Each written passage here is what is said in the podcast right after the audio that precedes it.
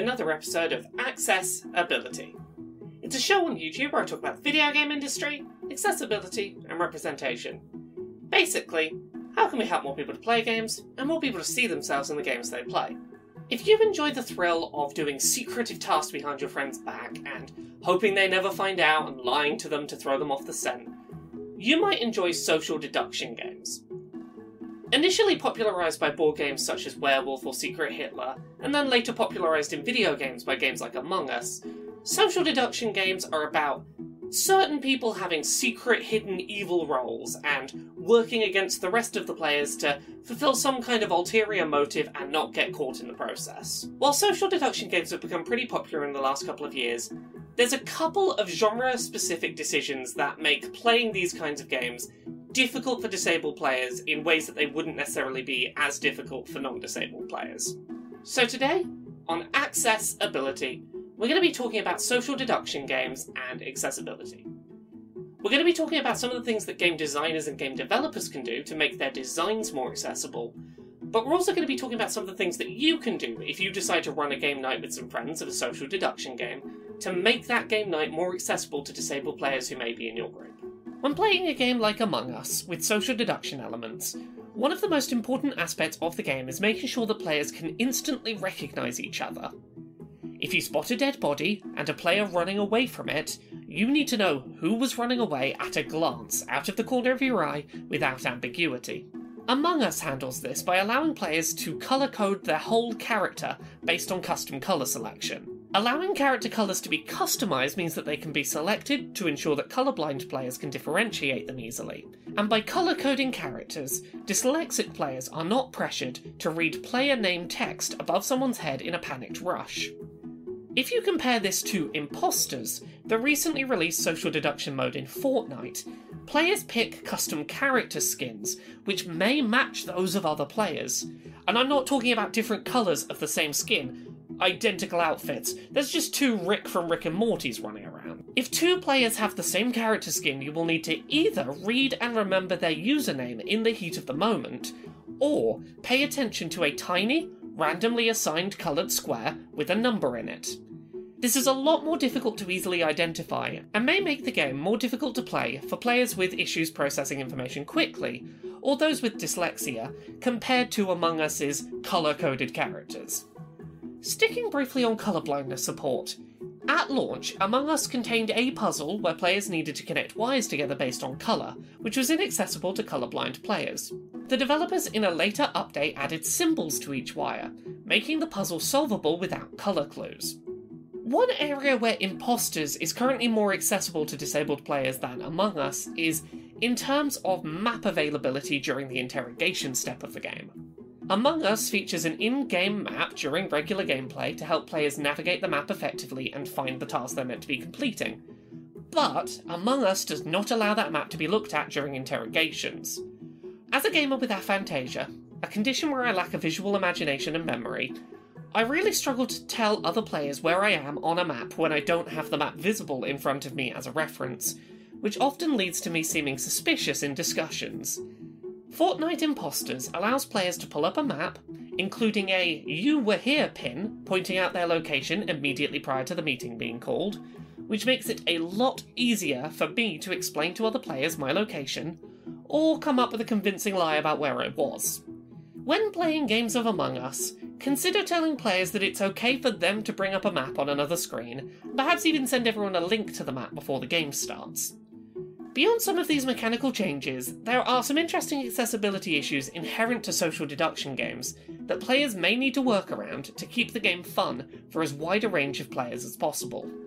Perhaps most obviously, social deduction games inherently rely on a certain level of deceit, accusations, and, in many cases, being the product of false accusations.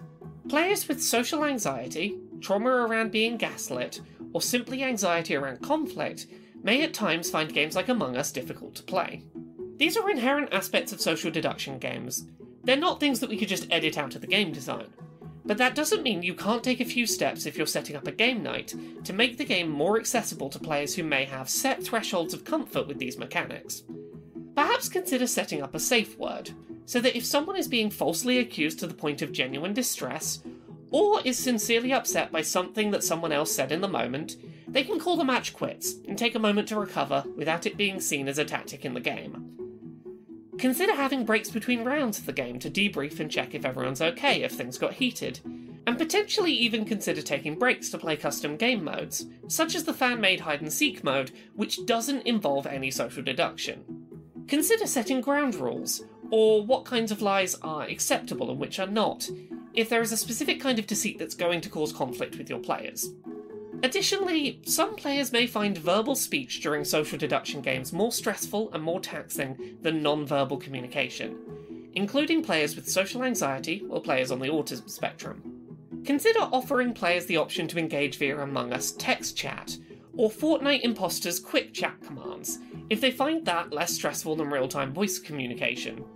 Lastly, bear in mind that in groups of players, mixed between neurotypical and disabled players, you may experience conflict where neurotypical players perceive disabled players' speech patterns as inherently indicative of deceit. If a player stutters when accused of being the killer, that might not be because they have anything to hide, but because they stutter when stressed. If a player gives a flat, emotionally dry, information led answer, that could be seen as a sign of deceit, or it could just be an autistic player communicating the way they normally would. A player who volunteers a lot of information unprompted might be seen as overcompensating to hide a lie. Or they could be a player with ADHD who needs to get all the information out of their head before they forget it.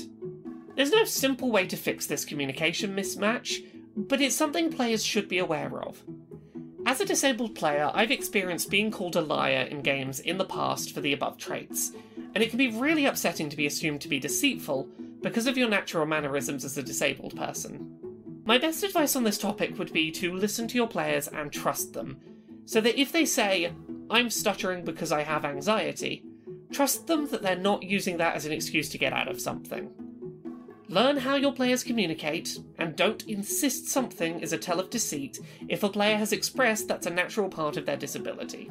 Additionally, remember that, as pointed out before, non-verbal chat options are available and may help disabled players to come off as less deceitful for aspects of their disability outside of their control. While a lot of the accessibility features I talked about today are things that game developers and game designers can implement to make their games more accessible, a lot more of it is about the people playing the games. Social deduction games are inherently social, and as a result, it is important that you take into account the needs of the people you're playing with. If you're playing with disabled gamers, it is up to you to be responsible to make sure that there are accommodations in place if that kind of game is going to be stressful and if there's reasonable things you could do to make it a bit more enjoyable. Usually, when I publish episodes of Access Ability, I'm talking primarily to game developers. I'm either being critical of things that game developers have done in the past that could be done better, or trying to give advice to game developers in the future that they could implement and make their games better going forward. But this is a rare episode of Access Ability where you, as a viewer who doesn't make games but only plays them, can actively take steps to think about accessibility and make your game notes more accessible to disabled players.